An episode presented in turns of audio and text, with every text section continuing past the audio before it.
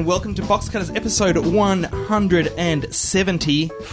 I'm sorry, we've discontinued our French translation service. My name is Josh Canal. To my left, John Richards. Hello, listener. And to my right, Brett Cropley. Good evening, viewers. I'm trying My to answer- figure my out answer that to- cryptic. my answer Are you to your talking about the, the, the issues that we've been having with Disqus? My uh, my answer to your question is uh, it has nothing to do with anything. Huh. It just came to mind. That's how I used to do it. That's how I used to roll. Wil Anderson will be on the show uh, to talk about the uh, Gruen transfer. Uh, we've also got a review of a new show called Privileged, which will be starting on Fox 8 shortly, I believe. I may have made that up. But now that I've said it, it'll come true. Oh no, I think you've killed it. Right. Just like John retrospectively killed uh, John Nin- John, John Hinde. I, John I got Hinde. accused of having killed John Hinde. Has been dead for a while, so I, I. That was I, why it was retrospectively. I know, but I, I'm thinking if you're going to blame me for retrospectively killing people, we could be here all day. yeah. what else is on the show, Josh? Well, Charlton Heston. I just want to see if it works for me too. Jesus Christ. Uh, No, you, you'd bring can't- back to life as a kind of reanimated zombie, zombie corpse. Oh, that would be the bad thing. That would be a that bad would thing. be the bad thing. Very bad thing. Uh, we've got an I don't buy it. We've got some letters to box cutters. We've got some pork. As always, though, we're going to kick things off with the box cutters news.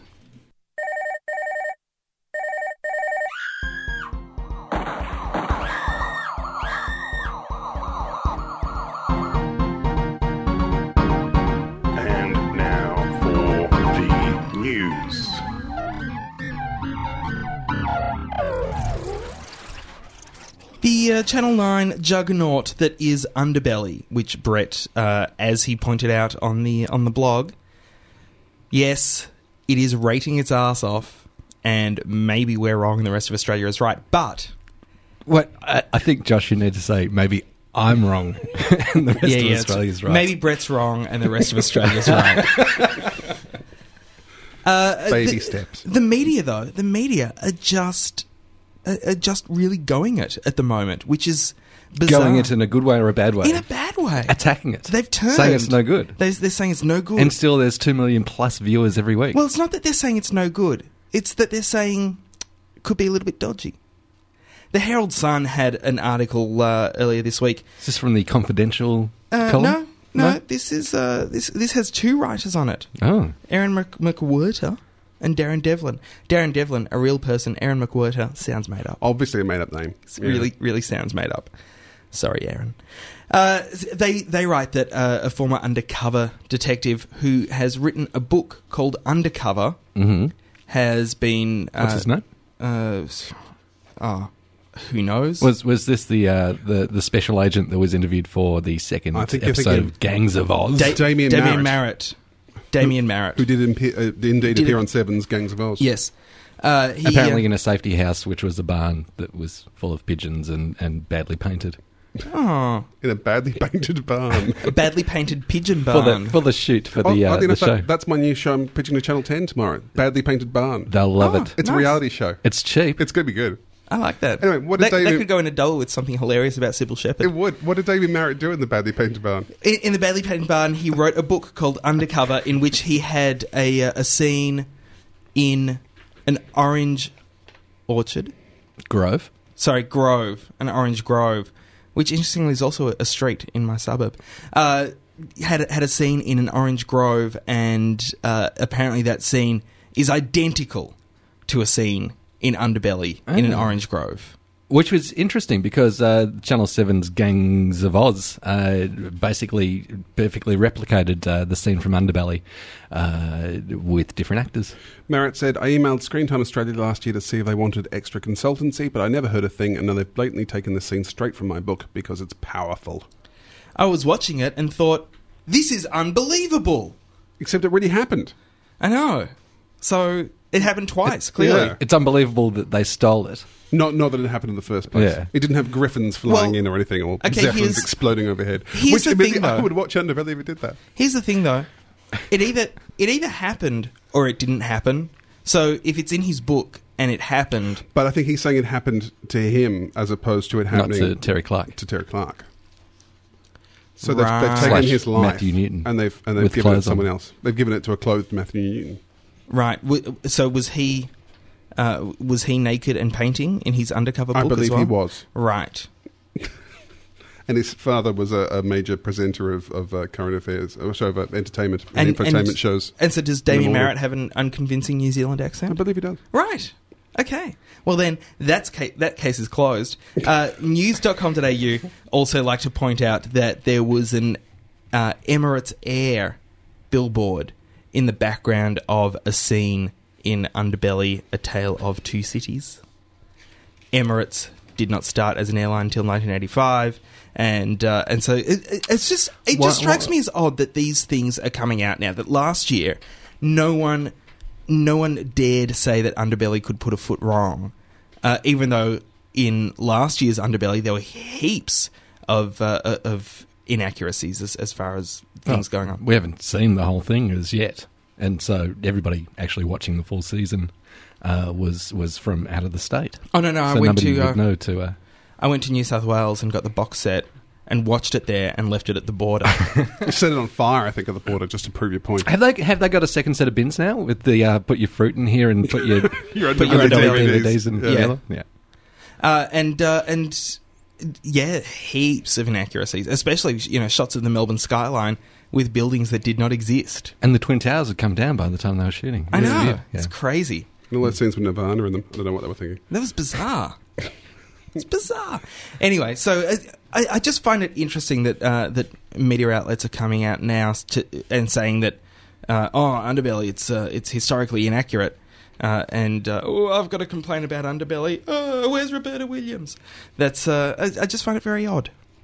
And and odd given the history between uh, like the Herald Sun and, and the Nine Network, they've been rather chummy in the past, and now, Yes.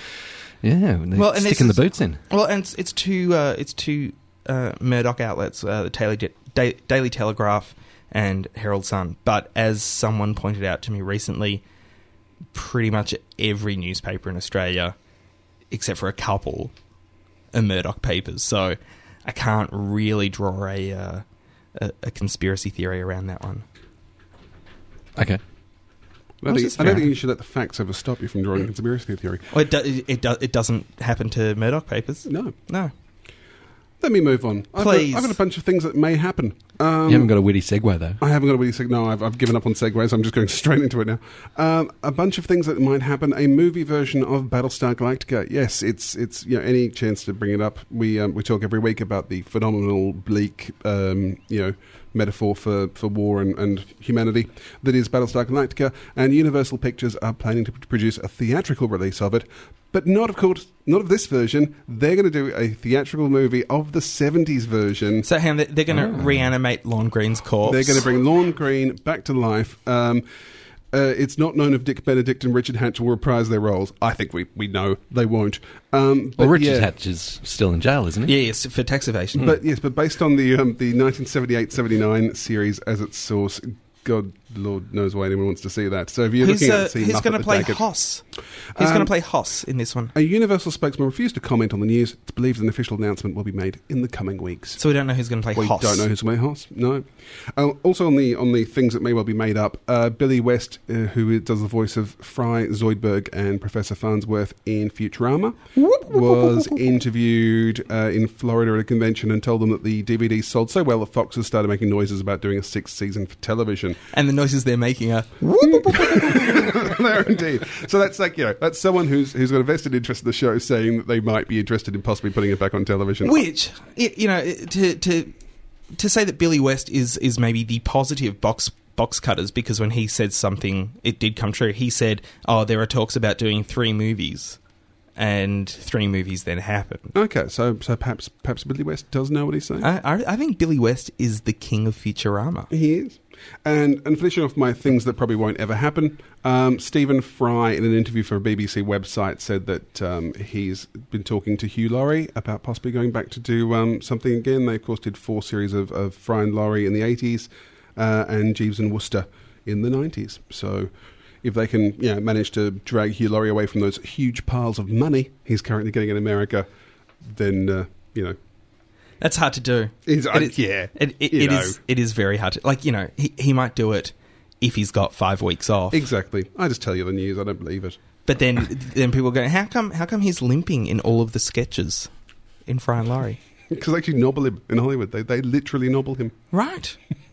That's terrible. We've just said literally But- nobble next to each other, and I'm not sure what that means. But that's uh, that's the method for you. it is. It is. Talking of terrible things, uh, we have we have spoken You're so previously. good at segues. You are so good at them. we have spoken previously about Freeview, uh, which is uh, an EPG and a badge, And an ad. basically. It's an ad Oh, campaign, as it's far as I lots can of- tell. It's, it's, Yeah. it's an ad on the ABC. It's Yes. mostly it's mostly a badge with an associated EPG.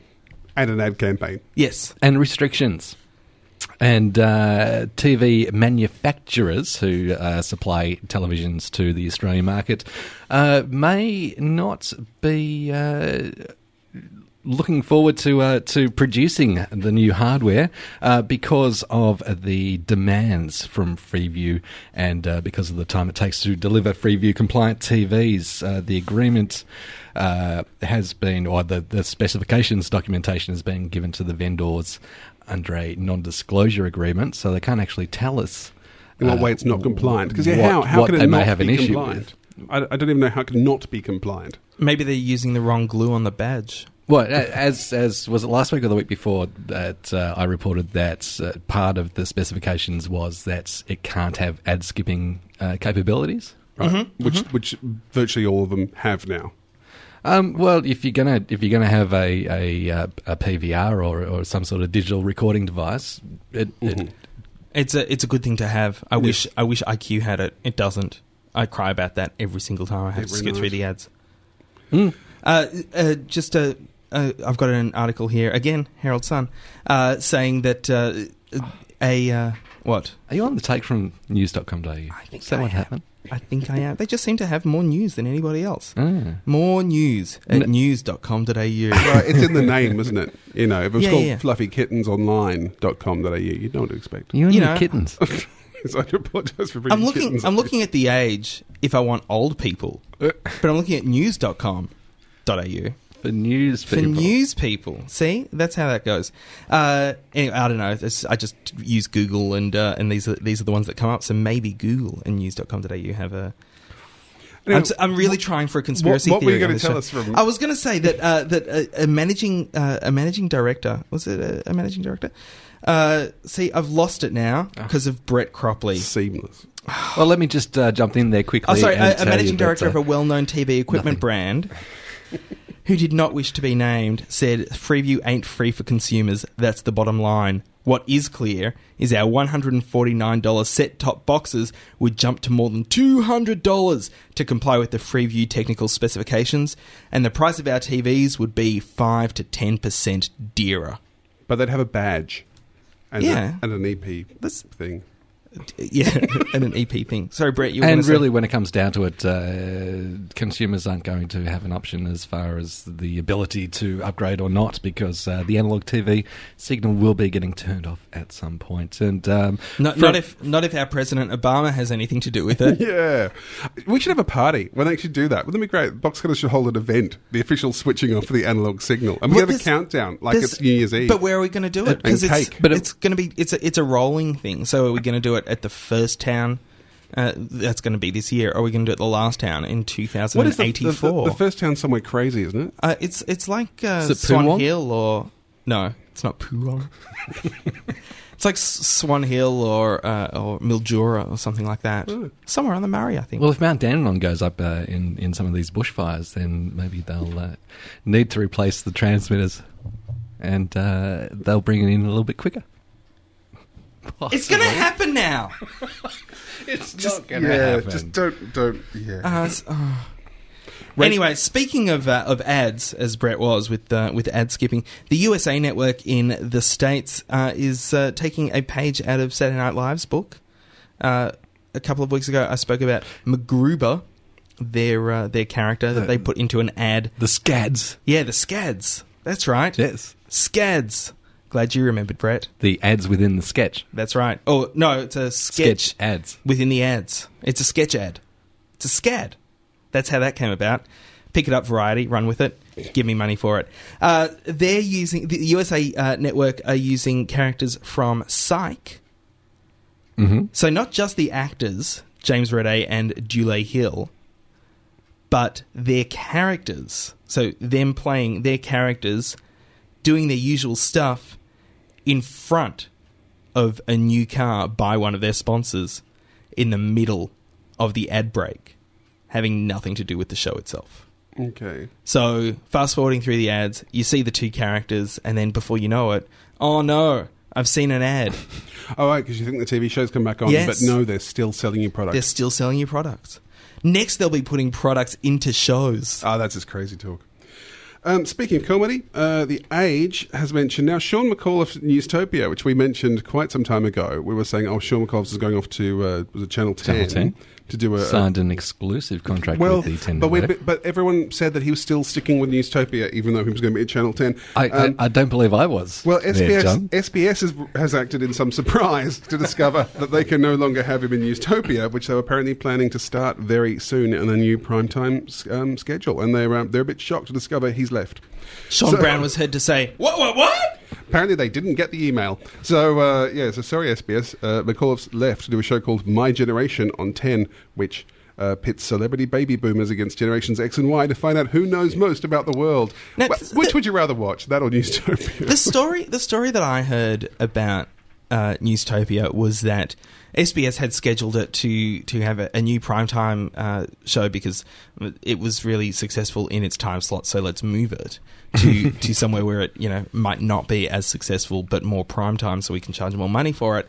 And uh, and that time slot conflicts with the My Generation time slot, and Micallef can't do both. So it's not that Micallef can't do Can't do both at the same time? but I- It's, I'm- it's that he can't do both at the same time. but I believe they're not live. I, I don't want to look. I'm sorry. I'm sorry to I know. break this to you, Josh. But I know. I the, know the that- people on the telly are often pre-recorded. I don't understand. There's a man. He comes into my house, goes into the television. and performs little plays for you. Yeah, I don't know how they work on the flat screen TVs, but I've got plenty of room in my CRT. I just, No, but that, that's that's the story that uh, that I heard. So they didn't want to have two Micallefs on at the same time, so they're holding off on Newstopia until later. I reckon there's a letter on a desk somewhere in SBS saying, "Sorry, everyone, I'm going to Channel 10. It's been lovely working with you all, and no one's noticed." That's Yeah. my belief. That's how television works. They should have hidden it in the ads. Speaking of things leaving, Richie Benaud's retiring, but it's in 2010, and it sounds a bit too Johnny Farnham to me. So there And, we go. uh, Ah, and- well, and now that you've mentioned him, uh, maybe he won't even make it that far. Oh, Brett! No, no, it's only it's only Josh. For, for any new listeners Oh, really? Program, just we should point Josh. out Josh or Doctor Death, as we know him, has a tendency to to announce the deaths of people some weeks before they happen. Yes. and uh, and then it came to just mentioning your name casually in passing. He's a bit like that videotape from Ring. So um, just bear that in mind. And uh, who, who's been part of the death toll thus far? Well, he killed Eartha Kitt. Yes. Um, he killed. Uh, um, oh, who was it the other Uh, week? John John Updike. John Yes. Updike. That I was can out say of nowhere. I can say his name now because yeah. I can't kill him again. and then she bring him back to life. Um, uh, he's killed a couple of others. He's killed some shows, killed some careers. He's he's a he's a man of death. Uh, He Gra- did- Grant oh. Hackett. I announced Grant you- Hackett's retirement. You do. Um, the crucial thing though is that he can mention your name if you're on the show and you survive. So if you are a celebrity and Josh mentions your name, ring us up to organise a guest appearance because then everything will be fine. Oh, yeah. Oh, yeah. Uh, I, I believe one of the things Josh killed was uh, pushing daisies, No, which um, which still hasn't had its finale uh, aired over in the USA. Um, the same with Eli Stone and Dirty Sexy Money. Uh, apparently, the finale of Pushing Daisies will be getting screened at. Uh, April April's Paley Television Festival in Los Angeles. So, It- if you really want to see the finale, you have to go over to To- LA, to- for get your television tickets for uh, the festival, and you'll be able to see it there. Eli Stone is something I killed. You did kill I, Eli I did announce that Eli Stone had been cancelled two weeks before it had actually been cancelled. Yes. Poor pushing daisies guy though. I forgot his name off the top of my head, but you know he had he had uh, problems with um, It's- Wonder it's which is a fantastic Tim show. Minear? Uh, Is it? yes, that's pushing daisies, and this whole thing with pushing daisies, where they went, "Oh, we're going to maybe put them online." Oh, well, maybe no, we're not to that. We'll play it at a television conference. Oh, maybe we'll just release it as a series of flip books. We'll leave on the floors of a laundromat. It was like they're, they're just they're not giving this man anything, and I feel Nothing. I feel- It's it's it's pretty it's pretty sad. But uh, you know, good luck to everyone. Sure, sure. Oh. Good luck to everyone. Hey, remember earlier on, I mentioned uh, Uh, Is this no, flashback time? This is flashback time. Should I Uh, put the jingles in here? Oh no, you know what? I'll, I'll finish with that. I'll go with SBS while we're uh, kind of we were on SBS.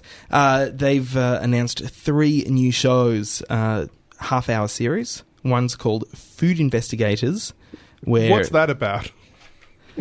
well, I'm because you know I'm a very dull television viewer and I can't quite work out where we're going with that title. if, are you familiar with food? I've heard of it. Do you remember the old ABC show, The Investigators? I'm familiar with its work. right.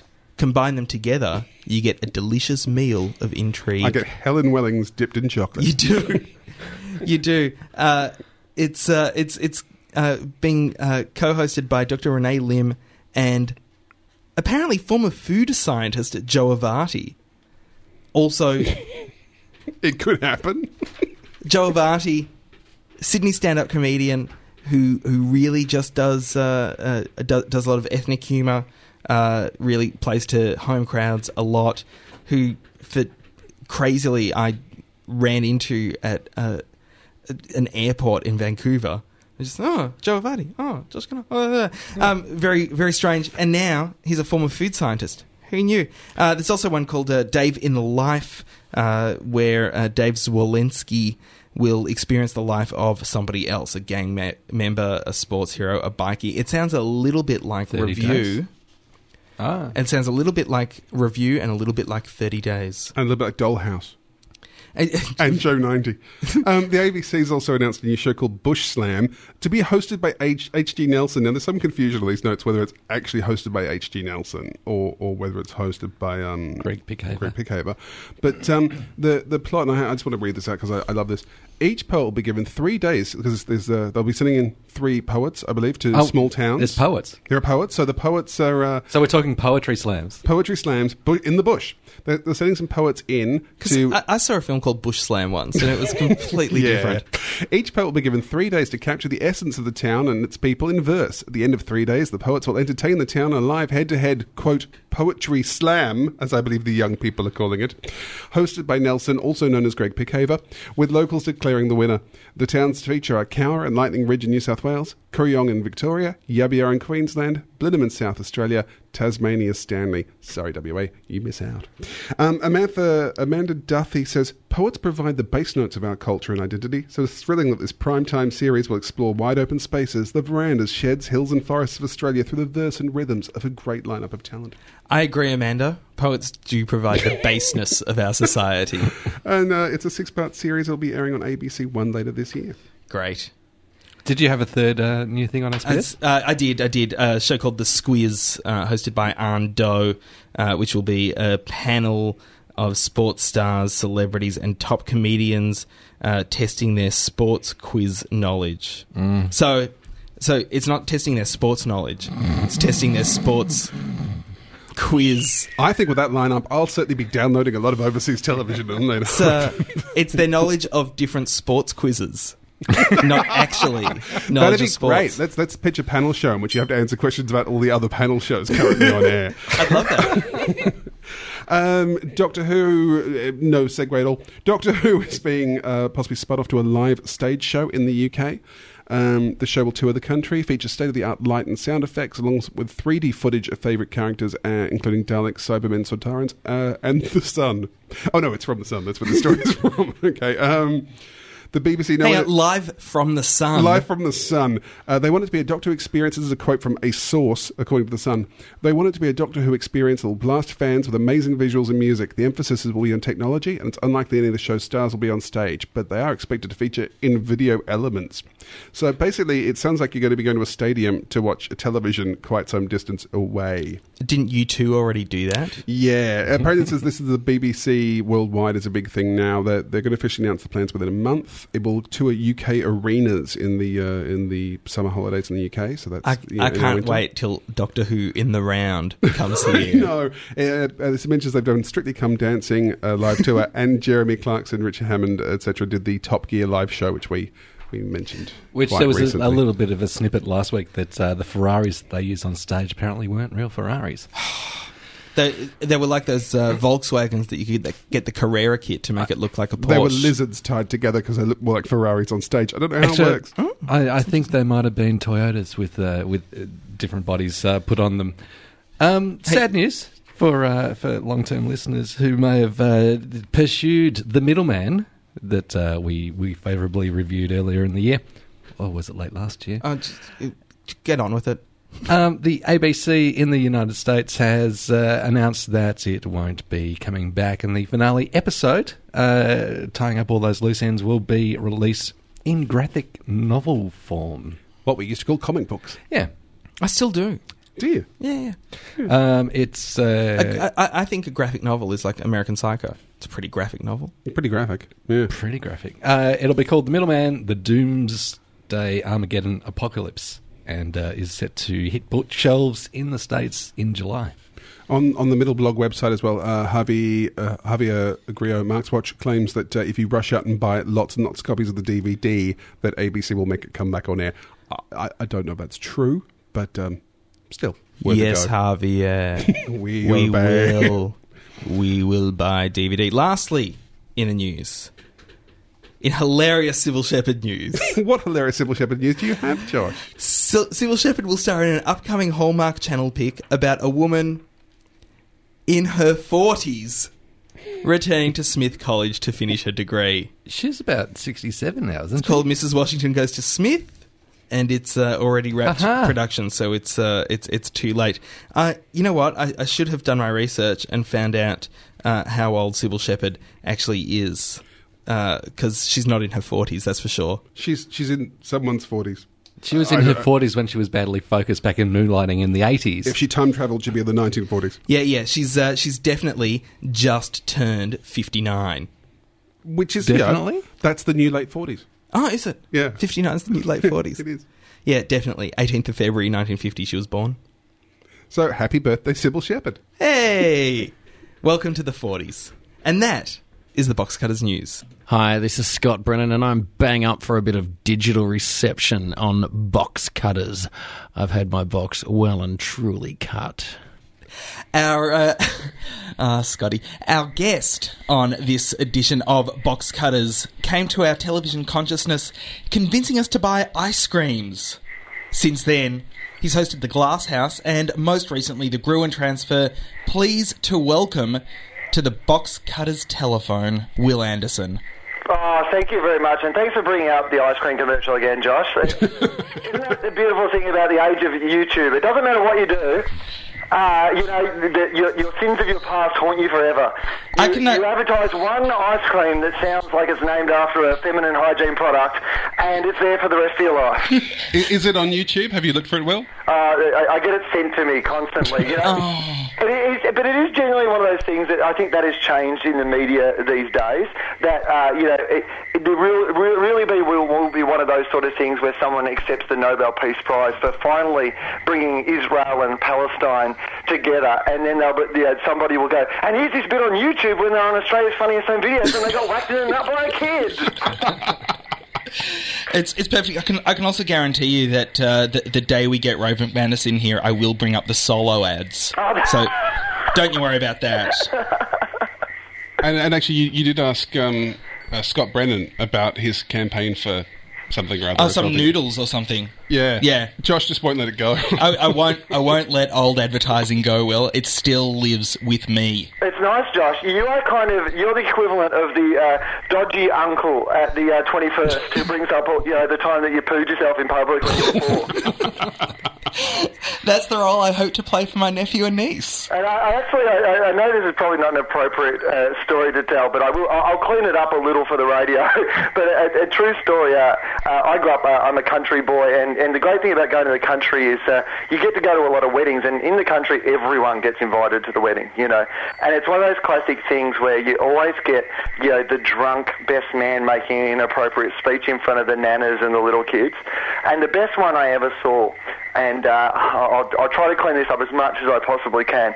Uh, the guy got up, and this was his opening line. He said, uh, "You know, it's great that say Josh has met Michelle, uh, be, because because before he met Michelle, he had sex with a lot of pigs." That's a great way to take the air out of a room. Yeah, that's that's that's fantastic, and uh, and and that also you know gets us back to advertising, which which takes us to, to the Gruen transfer. You, you're currently working on the second season of Gruen transfer. First season was, I, I think, the surprise of last year. I, I think when. Uh, uh, when Denton came out and said this is going to be the new show from, from my company, everyone kind of went, ads on the ABC, I don't get it.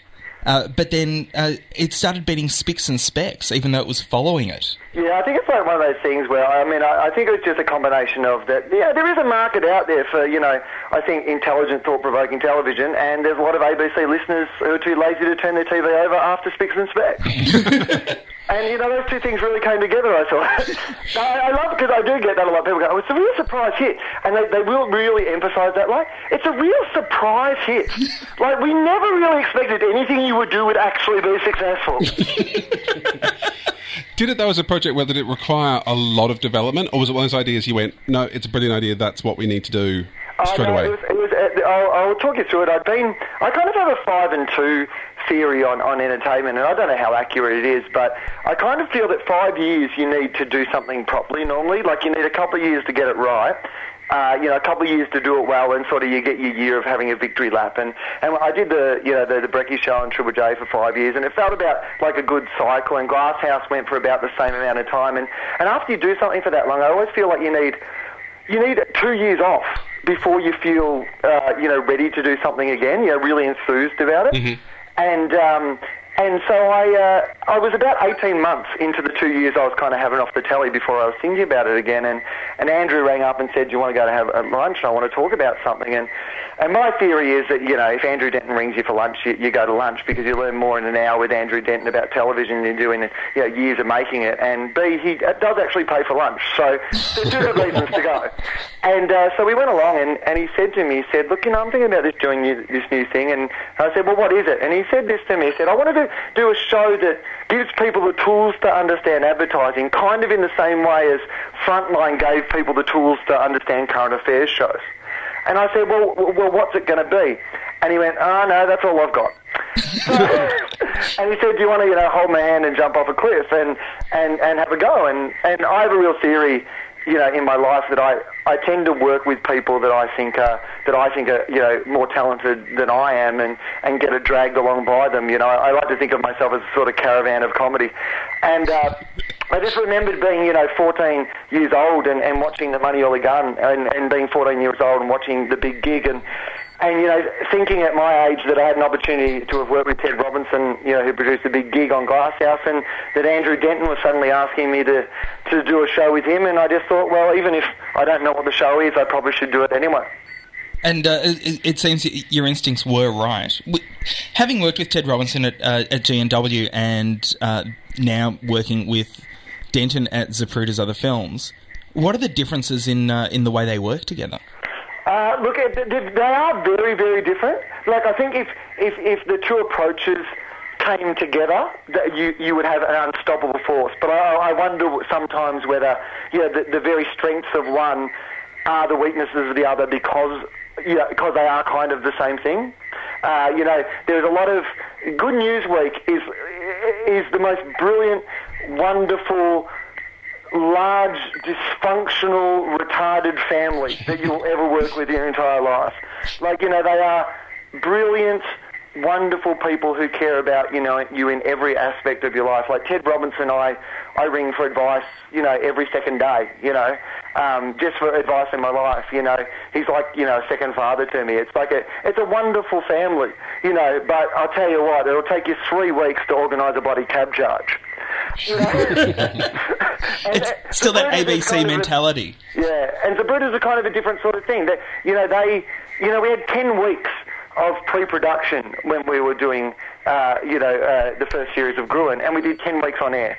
So to, to be in television, have the luxury of ten weeks of putting a show together before doing ten weeks of it is is absolutely stunning, and that's what Andrew Denton brings to the table. He brings that organisation and that, that you know sort of planning and, and giving you the best. To put it in context, uh, we did um, uh, 218 episodes of Glasshouse, and our first week of pre-production is what I like to call episode one. so that gives you a little bit of a, a, a, you know, kind of a look into the difference. Were there ideas for Gruen Transfer, like for, for segments or, or concepts that you had to dump before the series went to air? Ones that you really liked? Oh, look, I think the show itself, like what we did basically, the way we put it together was very organic. We went in with, we didn't even know if it was going to be a panel show when we first started it. It was, it was a much more documentary style show when we first started. Um, it developed into a panel show uh, because we basically we wanted to do a show that was about advertising, but that was for the general public. And so we got a lot of people from the advertising industry, and then we just talked to them, and we did workshops, and it and it grew into the show it was. Which, uh, which kind of I think made it a little bit easier to to actually do. Um, there are things that we didn't do in the first series that I think we will do in the second, and if we get a third series. You know, I think in the first series we were it was like advertising 101. We wanted to give everyone a sort of baseline understanding, and once you sort of get that uh, done, you have the the ability in the second series to go to, I guess, some of the more insidious levels of advertising. You know, uh, yeah, things as simple as. Uh, you know, one of the things we discovered in our research was that quite often in America, when uh, a large uh, coffee chain, uh, uh, you'll know the one, just walk down the street in Melbourne, it's every third shop.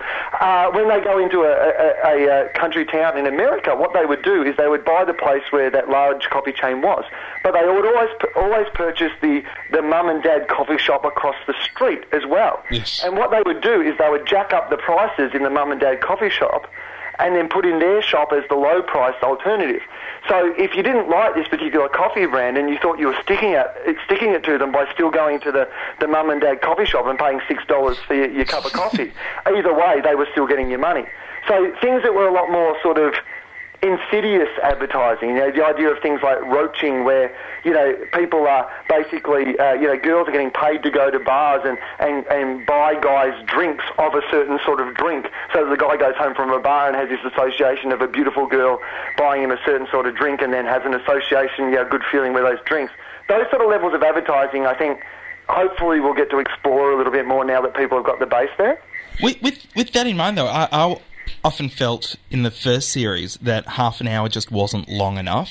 That there, there were things we could go a lot more in depth into uh, when it came to uh, situations we were exploring in the show. Uh, look, I think that's fair, enough, Josh. It's like one of those things where uh, th- th- there's, a, there's a segment of the show called How Do You Sell, which is obviously where we take like one of the big, you know, topics, and, and we're filming on Wednesday, and, and we're actually doing How Do You Sell Australia. We're going to look at the history of Australian tourism, and, and you know, obviously the Where the Bloody Hell Are You, and the new Baz Luhrmann ads, and the old Hoges ads, and, and it's a really fascinating topic, and and in the show, they'll end up being about 10 or 12 minutes. In the room, those conversations normally go for about 25 minutes. And when we did the DVD, on a couple of the topics, we left in all, all 25 minutes because there was seriously 25 minutes of stuff that any minute of it could have gone on air. So, so we kind of what we tried to do for the show itself is, you know, we were tempted. Do we go a little bit longer? We thought, no, we'll keep it to half an hour on air. But, you know, I guess when the DVD comes out, if there's that extra stuff there that we think's valuable, we'll make sure that it kind of, you know, people can see it. Do you think the Gruen transfers changed the way that advertising approaches things? Like, uh, I remember when Frontline first went to air, Noddy seemed to disappear for about three weeks after that first episode with the um, uh, showing you how they filmed it, uh, and then of course crept back in again. Do you do you think the Gruen transfers actually affected in how how advertising is approaching? I do think there is, uh, there, there has, well, we hear in, like sort of anecdotal stories. Uh, a little one was uh, NAB, uh, uh, the National Australia Bank, dropped their, their tagline from their ads after, uh, because their, their tagline used to be a little word for a big life. And uh, I, as I pointed out on the show, I looked up the word NAB in the dictionary and it said to steal. so what was the National Australian Bank trying to tell us? Uh, and, and that dropped away from their ads, it, like, yeah, pretty much after the show. And, and we heard back that anecdotally, and I, I, I you know, I'm only assuming that someone told me that, that this was true, that, uh, uh, that, you know, they had done that because of, you know, the attention that had got on the show. I think, I think the, the interesting areas are the ones with the cliches. Like, you know, we did a, a, a great segment on the show, I thought, last time where uh, some of the guys you know, who, who researched the show had found that in four-wheel drive ads, every single four-wheel drive ad has these, you know, great cliches of the four-wheel drive, you know, driving up and parking on the edge of the cliff. and all you know all these ridiculous things. And and I think perhaps if we start pointing out those cliches that you see in ads, I know in the tourism uh, one we're doing, uh, we're taping on Wednesday, we've we've kind of picked out six cliches that pretty much feature in every single tourism ad worldwide, and we and we we've grabbed a whole bunch of tourism ads from around the world to to show these cliches. And I think the more you point out those sort of cliches, then you know you kind of raise the bar for what advertisers you know have to do. Also makes a good drinking game. Yeah, well, that's right. We used to, uh, uh, and everyone loves a drinking game. Don't they? Uh, my favourite one. Uh, if you ever want to play a drinking game, and it's and it's one of my absolute favorite, one of the great Australian TV shows of all time, The Late Show. Uh, get the Late Show DVD and watch the DVD commentary. And uh, me and my friends like to play a drinking game uh, where Rob Sitch uh, claims to have invented something. you have to skull. Uh, when Tony Martin makes a joke about another comedian, you have to skull. Uh, just uh, one one last question because I know you have to run off, Wil. But uh, have you been watching the brand power ads recently? Well, you, you're talking about the fact that they've replaced Susie Wilkes, the Like- like, lady. Like Darrin's in Bewitched, no explanation at all. I know, I know. Seriously, I mean, how many? I mean, you know, look, it was fine to have four Pippas on Home and Away, but I know there has been. Uh, it was, and this is the sort of thing that happens when you do a show about advertising. Like we've walked in, and everyone in work's like, you know, they've replaced the brand power lady. uh, here's one that you'll love. I don't know if you, you're a fan of the um, the, the Easy Off Bam guy. Oh yeah, You know the Bam Man? Right. This is something I learned the other day, and I think you'll love this one. They, that is a um, ad that is pretty much the same in every country. Every country has their own BAM guy, right? And the ads are pretty much exactly the same. They're thinking about having a BAM convention in Australia where all the BAM guys from around the world are going to come, and our BAM man is going to host it. Oh, oh, we have to get there. We absolutely have to get there. stock. That is where I want to go. Oh, will you find out more details of that? You let us know. Thanks. Thank you so much for joining us on Boxcut as well. It's t- taking your time out of your busy schedule. We really appreciate it. Absolute pleasure, guys. When does uh, Gruen Transfer start on the ABC? I believe it is uh, about three weeks from now, but yeah, you know, like do the classic, watch Spicks and Specs and leave your TV on. Oh yeah, yeah, easy For done. a show about advertising, I wasn't really good at advertising when it was on, was really should get that together. Thanks so much, Wil. Cheers, guys. See ya. Hi, this is the fabulous Adam Richard, and you are listening to the Box Cutters. I love them. They're very exciting. And now here's my famous catchphrase. You ready? Say hi to your dad for me. Oh, maybe that's not mine. Pri- Privileged is a, uh, a a new show that's on in the America, and uh, it is uh, about a, a young woman who wants to be a journalist. Mm-hmm. And is writing for a magazine, and very quickly her editor tells her that her work is not very good, and Oh, really? uh, she needs to go and uh, and learn a little bit more about the people that she's writing about. Writing about. Yes, So that the she's at some sort of uh, glossy, she's at like some some gossip fashion- magazine, But some she wants, gossip? she Gossip wants, she wants to write about. Hillary Clinton, so she Yes. says, go and hang out with some rich people. yeah. That's the premise. That, As- that, that kind of is the premise, though, isn't it? I mean, the- it's that's the that's the original premise, and then about five minutes later, the premise becomes, "Oh, I've set up an interview for you with my friend uh, who has two uh, teenage granddaughters, uh, and their parents are dead, and uh, she might need work for you." Oh, well, you know, orphans. Yeah, That that that'd be the cutest kind of kids around. so sure. she, she becomes a tutor to uh, two 16-year-old obnoxious rich people Ah, yes. uh, um, whose parents are dead and who live with their grandmother, Laurel, who runs a business empire And she she's very very rich and hardly ever there. in Palm Beach, Florida. So, uh, and Palm Beach also happens to be uh, this girl's hometown, and uh, and that's where her estranged sister lives, and uh, and her childhood best friend, and so uh, she's just returning to Palm Beach. she's returning to Palm Beach, but she's got this job. She doesn't tell anybody, like any of her friends, that she's returning until she's actually there, and then uh, hilarity ensues. Or possibly doesn't, because it's, it's, it's not a comedy. No, it's not a comedy, but it's light-hearted. Yes. it's a it's a very light-hearted show with a, a little bit of uh, meaning. It's it's very I, it reminds me a lot of. Uh, it's kind of Gilmore Girls meets OC. That's that seems fair. I think that's a that's a pretty fair thought. And that's privileged. Yes. What, what what what did you think of it? Uh, I actually I don't mind it. It's it's a little bit of nothing, but it's cute and uh, and the uh, characters are you know badly drawn but still somehow watchable, uh, and uh, and it feels a little bit Canadian, but. The uh, It does. It You're does. quite right. It does feel oddly Canadian, even though it patently isn't. It's yeah. but it's just it's just a little story. I, I had a weird, yeah. I, I mean, look, it may be a bit numb. I've got to be in all honesty. Like, I, I, there are many things if I wrote them down which would make me want to hate this show, and I think possibly, possibly it is badly made. I, I couldn't, but I couldn't really tell. I got to the point of going, I am so outside of the demographic for this show. Like, you know, this is a show for people who who have been a sister and are possibly a sister even as we speak. You know, like I think you have to be a sister to really get this show. Like you've, I, seen, I- you've seen Sister Act. I I have, but they were nuns, And I- Right. And, I've been a nun. But Yeah. um, yeah, no, but I, I just found myself slightly bewildered by by this show, especially. What I thought was odd was that in the three episodes, because you know the the Brett Cropley's three episode rule that we must watch the three episodes.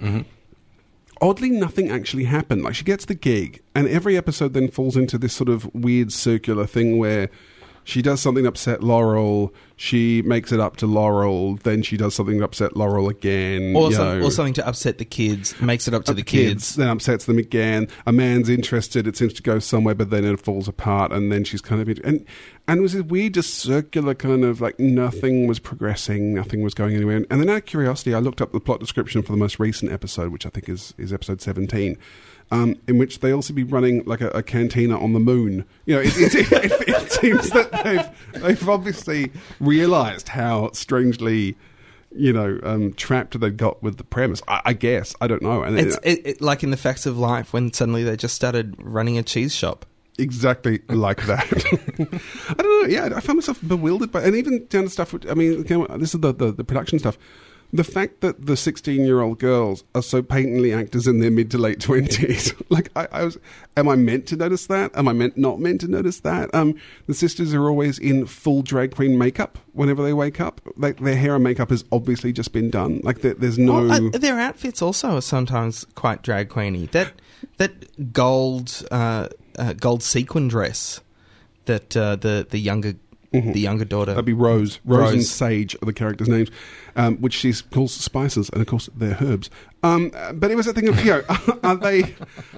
I mean, am I meant to notice that, or is it meant to be part, part of the, the style of the show? It's a very glossy show. It's it's very colourful. You know, is, it- is it meant to be? That's the kind of I, I think I think it's just it's just meant to be uh, glossy.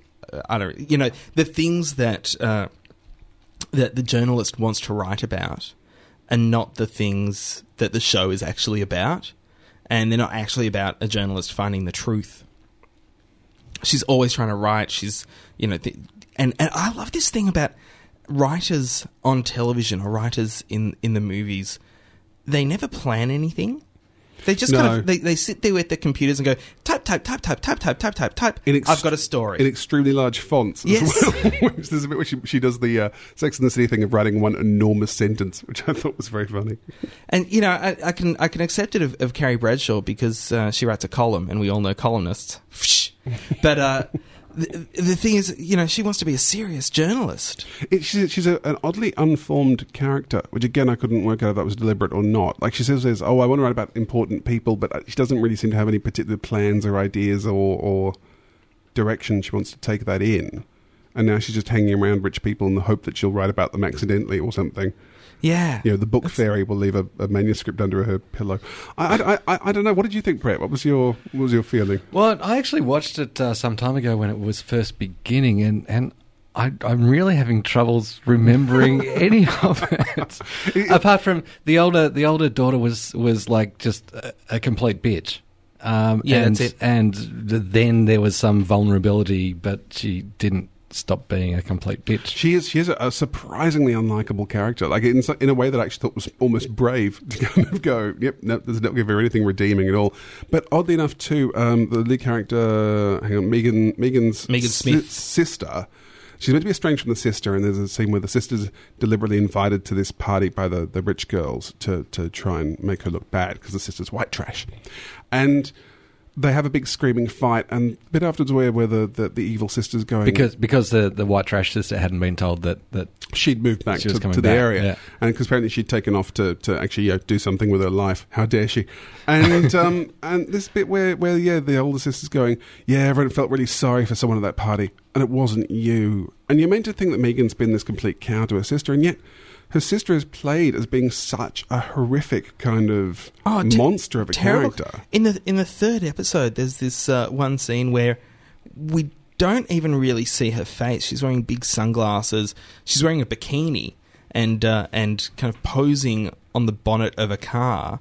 We see her from the back of her head a lot, and it's it's like she never even wants to look at us, the audience. like like she just has such complete disdain for everybody. I think that's the same episode too, where um, Megan's left a, a message on her voicemail, and uh, um, yeah, sorry, and then the sisters rung back and left a message, and because Megan hasn't called back, presumably within you know a certain number of hours, the sisters left this abusive kind of, oh, I guess you weren't really interested anyway, and then all the glasses in my house smashed, and I just had to stop watching. But it was just, I, yeah, I, I just, I just did not get what this show was doing, and obviously the three episode rule. It's almost like we should have watched episode one, five, and eighteen or something, just to try and get more of an idea of what this show was doing. Yeah, possibly. And and I- I think that I was most uh, reminded uh, by this show of Gossip Girl, but the first two episodes, and, and Gossip Girl really changed around in, in the third episode, but like the first two episodes of Gossip Girl, uh, most of the characters were, were just so reprehensible and unlikable.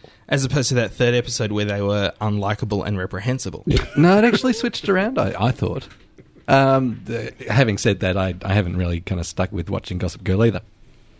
Yeah, Gossip Girl uh, pretty much went uh, went more towards the uh, the the just unintelligible nastiness angle, So- and uh, this I don't think is, is going there because the uh, the really smart uh, daughter, the older one, uh, Sage Rose, Sage Uh, Rose, Sa- Sage is the older, nasty ah, one. Sage.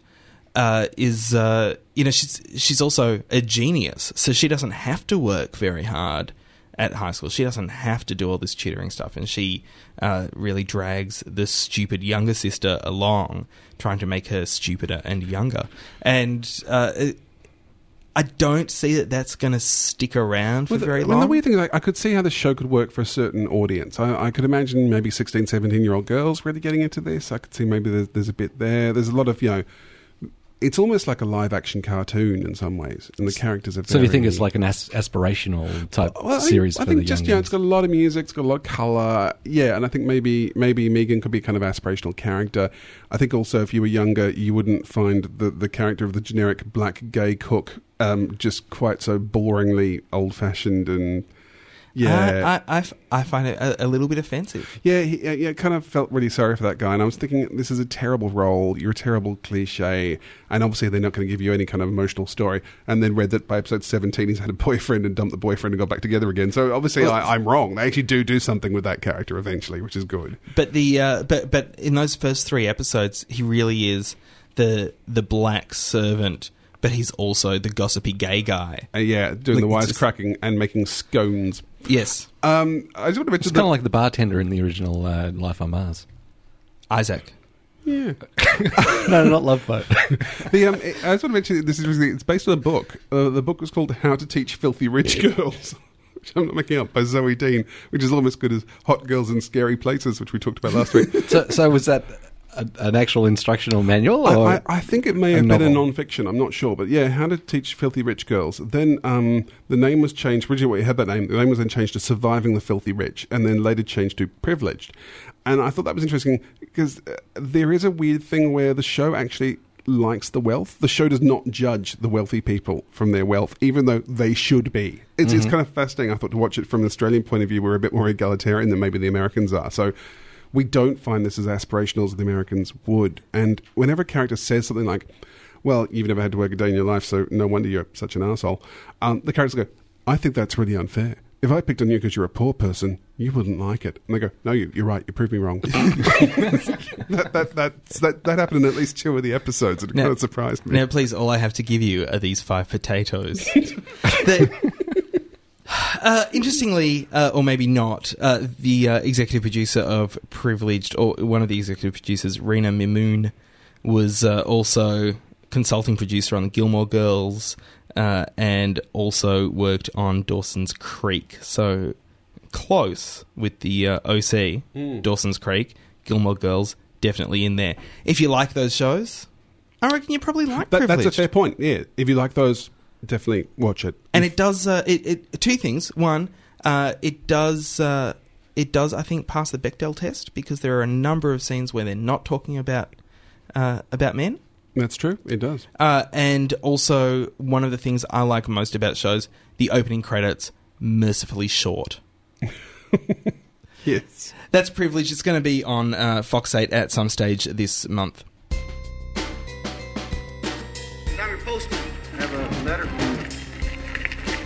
Read it? You're a godsend. Savior. No, I'm, I'm just the postman. The postman. The postman. The postman. The postman. We were going to have an I Don't Buy It in Yes. the show. Yep. And uh, Next week. Now, we, do, we don't buy the I Don't Buy It. Be- because the French translation, uh, they they can say so much more in so fewer words. They have more time. They, uh, they go, they go, Unfortunately, not so in English. oh, And je, je ne buy pas it. and they carry baguettes in bags and onions, and they wear uh, berets, and they ride bicycles and eat yogurt. and eat yogurt, and they're cheese eating surrender monkeys. Is, is there anything else left? I think that's every stereotype about the French, isn't it?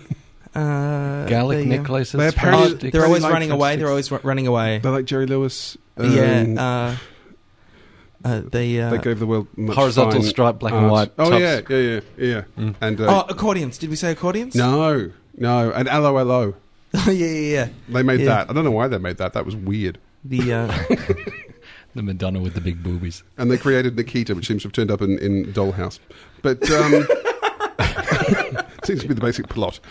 Uh, anyway, letters, letters box cutters. Dollhouse. Even Dollhouse makes more sense than Nikita did. I love Nikita. It's a great film. Oh no, no, no! I'm talking about La Femme Nikita, the TV oh series. no, the TV series is dreadful with that bogan chick in, It's- in, who's meant to be sophisticated. You oh, say- I, I'm sophisticated. you say it's terrible, and I know we clearly have started pork early, but uh, you could watch an episode of uh, of of La Femme Nikita and never understand anything that was going on. Everything was just intrigue and no explanation. Very Canadian. I was thinking of Jean Luc Besson's uh, Nikita, which is excellent, uh, not the song by Elton John, which is a bit weird. yeah, that is an odd one. Uh, They were letters. in love. Leave them alone. Hey, I, I, I want. To, I'll start with. Uh, I'll start with letters saying uh, that. Uh, bless you, actual Chad, for sending us one of the greatest things I've seen in a long time. Actual Chad sent us a uh, an image that he had made of the word box cutters, but in the logo for the Sesame Street News. I actually didn't see this image. This is Neither this did is I. yeah. Oh, really? That was just for you, Josh. Ooh, It was- Chad loves Josh. It He was. Josh. It was sent just to me. I'm. Uh, I'm going to put it up on the uh, on the blog, but I'll I'll show you guys now. Uh, there it is. Isn't it fantastic? It just, it just. Uh, I, I want to see Guy Smiley now. It's I know. genius. fully expect to That say. should be oh, our new or logo. is it, That's um, fantastic. Uh, Kermit the Frog for Sesame Street News, but uh, uh, it's uh, yeah, it is it is brilliant, Chad. So thank you very much for that. I will be putting it up on the blog and using it everywhere I can. I already have it. As Maybe on the t-shirts. the desktop of. Uh, well, that was his suggestion. Yeah. he's uh, uh, okay. I, w- I thought that you See, guys had actual uh, Chad and I, we're so connected. I Uh, can't believe that Chad, you're sending stuff to Chad- Josh only. Chad said, uh, "Here's something for the next time you do up a bunch of shirts and/or mouse pads or promotional macrame." I don't think enough people make mouse pads these days. or, No. or promotional Or macrame. promotional. Yeah, yeah. So, Chad, bless you. I, that's fantastic. Um, a couple of weeks ago, we talked about we did a Ray Watch, and we talked about the coverage of the fires. And remember, you can give money at redcross.org.au for fire relief. Um, one thing we mentioned in passing was it was kind of odd to see news stations sort of falling back on their old traditions and sensationalizing a story that didn't require any sensationalism. You know, it was a story that all we needed them to do was just tell us the facts, tell us where not to go, tell us how to help. And they kept trying to turn it into sort of news stories. A few people commented on that. Um, Bolden added that. Uh, Says I, I was the same with you as the shot of the house exploding, probably because there could have been people in that house, and I also struggle with the aerial shots that clearly show the blue body bags. Um, he did feel, though, that the coverage was quite good, but he mentions my only criticism of the coverage was one of the reporters standing in front of the flames at a Kings Lake petrol station. I mean, really, the flames were clearly in the background to evoke emotion, but what idiot stands out the front of a burning petrol station? Um, they didn't sensationalize or force the point. It was ha- well handled. Um, excellent coverage, and he mentions uh, current affair in particular as, as uh, covering things really well. Something that current affair should aspire to more often, but I know that they won't. Aw. Uh, Darren Boxcutter was annoyed uh, too at the, the, the stories about rumours of looting, which he said, uh, I've yet to hear of one survivor say my home was looted. In fact, the other day I saw one of the TV reporters go live to a reporter on site who'd asked about these stories, and, and, uh, and basically the resident had a go at him. Um, thankfully, the reporter shifted his story to something more substantial. And Nerida mentioned, as far as the bushfires coverage is concerned, the thing that really. She says shits here, but I'm not going to say that because it's rude. That's rude. You I'm not can't going to say say that. shits. No. No. not in a podcast. Let's say um, bothers. The thing that really bothers me is that Channel 9 feel the need to give their broadcasters a name. Victoria Burns appeared on Saturday night, then it became Hell on Earth on Monday or Tuesday, and finally we got Australia Unites, a story about relief efforts. So yes, I think somehow it's it's one of these things where no one needs a catchy name and a graphic for a bushfire. You know, it's just not needed. No. Uh, I've got an email here from uh, Emily Russell. Emily, thanks for uh, Embo. for for writing it. No, Emily Boxcutter. It's em- Emily Boxcutter. She says, "United States of Tara!" Exclamation mark. You guys need to watch this show as soon as possible. It's absolutely magnificent, although the premise might not seem so intriguing. Keep an open mind, and I'm sure you'll love it as much as I do. We will be covering United States of Tara in the coming weeks. Because you asked, and, and we, we do stuff when people ask. And, Do you and- remember- and we suffer the- for our listeners. Do you remember the uh, the uh, kids show? We could do this as a before and after school, although it's completely irrelevant now. You asked for it. Do you remember you asked for it? Yeah. People would write in letters, go, "Ah, how are chips made?" And uh, well, because you asked for it, here's a piece on how chips are made. Here's Well- United States of Tara. Wasn't it that show that was responsible for the Fonz uh, wiping out on his motorbike, trying to jump over uh, 1,200 rubbish bins or something? So it should be you asked for something No. within reason. No, that was Happy Days. Um, I, I, But, but it was a show like you asked for it, where there was a reporter on site and he Oh, there was a reporter on site. trying to do the stunt. For Arnold the was trying to sell his fried chicken, and Yeah, oh, such a. Um, while we're talking about things involving children, we talked about Count Duckula last week. We got a few responses to that, but this one from Stacey I wanted to read. Says, Count Duckula. After listening to this episode, I trawled through my box of audio cassettes and found some of the audio recordings I'd made of Count Duckula when I was about nine or ten. Before we had a VCR, I used to record the sound of the show onto tapes to listen again later. I did that. Did you do that? I, uh, I I never did that with uh, with tapes. Oh, okay, yeah. And I used to record Doctor Who and then listen to just sound effects and go, I wonder what's happening. I uh, I used to I used to watch videos of things over and over and over again, and then just recite them. Which you still do, I believe. Which- yeah, yeah. I, I could do. I did that with uh, uh, National Lampoon's Vacation. Oh, really? Yeah, yeah. I, Over I and wouldn't have over thought again. that was strong enough for that. But uh, Flying High, otherwise known as Airplane. I can't tell you a single line out of that film. No. Stacey continues, uh, it seems odd thinking of it now, but it was a show that my father and I bonded over as he loved Duckula as well, and we used to quote each other lines from it all the time. He liked Igor especially, who I think my father felt was a kindred spirit with his constantly depressed demeanour and resigned attitude towards his sorry life. Igor from Duckula and Marvin from Hitchhikers are my dad's two favourite characters. Make of that what you will. Uh, uh, I want to know. Uh, sorry, is it Stacey? Was That it was Stacey, yes. Sta- Stacey? I want to know. Uh, does your dad also like Eeyore in uh, in Winnie Winnie, the the Pooh? Yeah, very good. He's very good, Igor. I'm, I'm, 'Cause, uh, I'm a fan. I think uh, I think Eeyore and Marvin very similar characters, and uh, Igor probably is uh, as well. And uh, Nerida also mentioned here about CSI we talked about last week. Um, she says it's much about character as plot. Um, all that stuff about Grissom and his eyes, and Lady Heather, Warrick and the Gambling Son, Sara's crush on Grissom. The reason CSI Miami doesn't work is because David Caruso sucks the life out of everything he touches. but that's just my opinion. Uh, I uh, got an email, not an email. What's this thing called where they do it on the phones? SMS. Right, that uh, come, came from Alex Boxcutter. I've completely lost the ability to speak now. I don't know where that came from.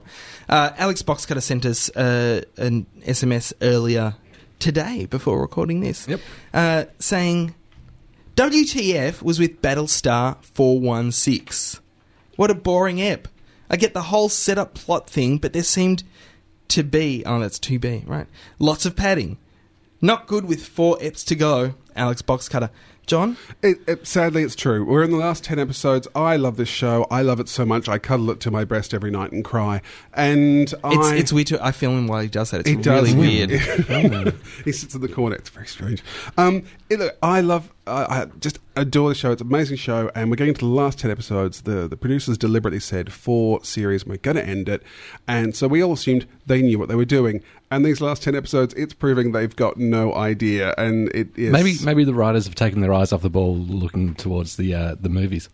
Well, to, to, to recreating Muffit the Daggit for the uh, 70s, yeah. Uh. um, but it's just this terrible thing of watching the show you thought was being very clever and, and running. And so many, we've had, had runaround episodes in which nothing actually happens at the end of, you know, things blow up and people fire guns at each But other. they're and shaky then, dog And then everyone, everyone goes back to the same roles they had before. Then we've had exposition episode after exposition episode with nothing really being, a lot of soapy. There's a lot of like, eight Cylons in a room crying about stuff. It's just not. I heard that was the magical thing about the, the new Battlestar Galactica. Well, the intriguing- That's what the viewers love. The intriguing thing in this last 10 episodes, though, if you read online, is that people go, Well, I hated those two episodes, but this one's really good. And then someone else go, No, no, this was the only one that was good after those two horrible episodes. So basically, no one's happy at the moment. And there is a terrible feeling it's all going to just be, you know, Lorne Greene will turn up in the end. CGI Lorne Greene will go, and that's another story. That's going to be the end of the series. You know, it, does, it really doesn't feel like we're going anywhere. Now, come over here, moment. Hoss. Let's right away. And they will. So Yeah. have they made it back to the island yet?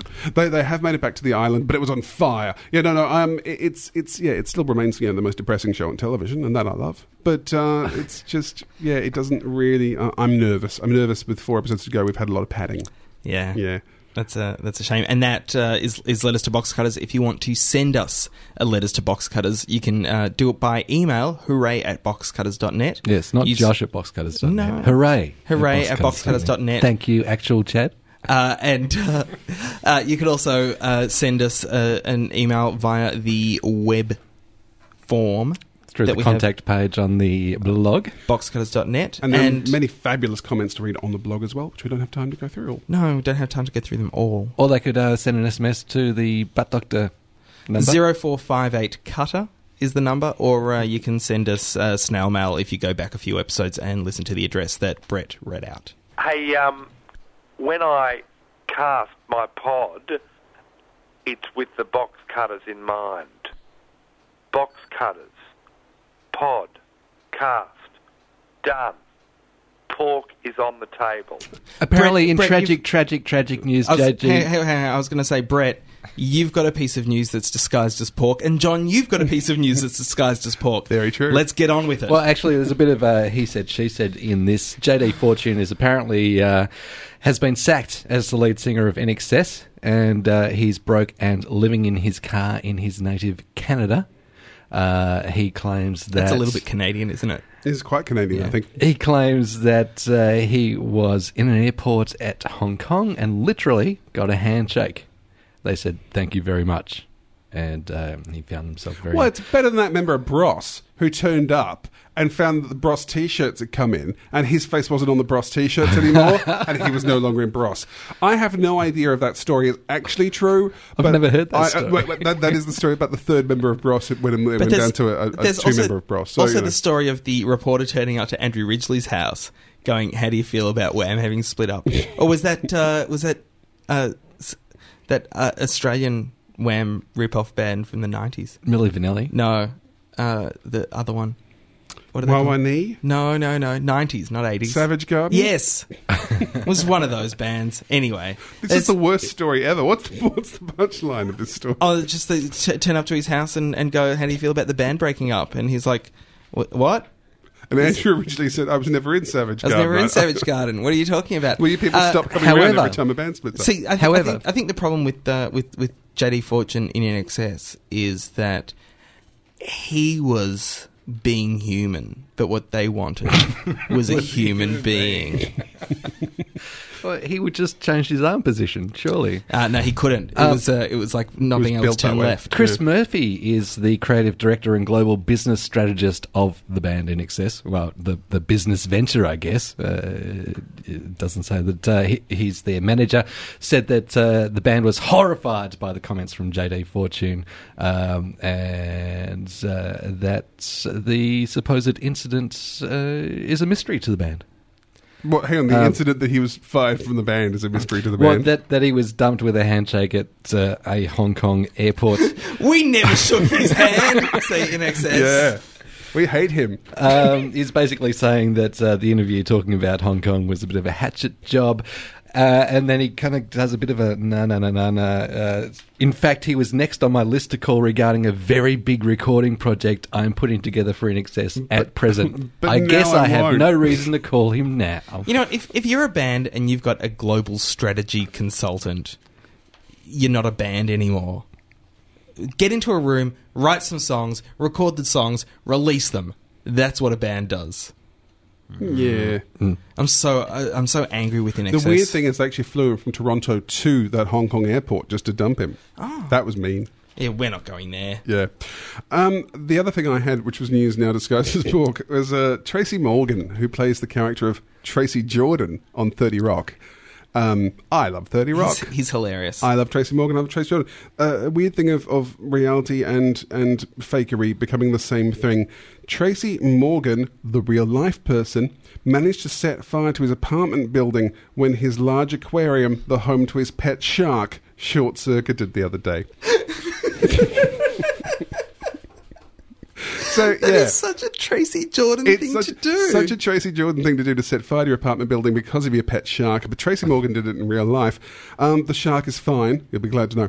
Uh, but apparently, the uh, when when the sprinklers went off, it destroyed much of the belongings of um, Sherri Shepherd, who lives in the same building, who plays Jordan's wife on Thirty Rock. Which is very, very strange. She told the New York Post, I love my husband. He's my TV husband. And if any of my clothes get messed up, I'm sure Tracy will pay for them. So, just proof there that Tracy Morgan really does live every week like it's Shark Week. That's hilarious. That brings us to the end of Box Cutters episode 170. I want to say thanks so much to our guest, Wil Anderson, calling all the way from Cricketsville in Sydney. A lot of crickets in Sydney. A lot of crickets in Sydney. It's lucky he kept on talking so that there wasn't a, a joke with with a dead uh, response. I know, I know. That was Would've been embarrassing. All perfect. uh, so th- thanks very much. Uh, Gruen Transfer starts in a few weeks on ABC One. I also want to say thanks to Crumpler, who are our giveaway sponsors, and will one day have giveaways for us Yes. again. Otherwise, I'm going to stop saying it, Brett. That's that's pretty much it. That's what I'm saying. I'm putting my foot down now. Sure, they'll be back. One day, I might stop saying it. also, thanks to 3 Triple R, whose studios we use for recording this podcast each and every week. They are the greatest radio station in the world, It's and true. you can find them on the web at rrr.org.au.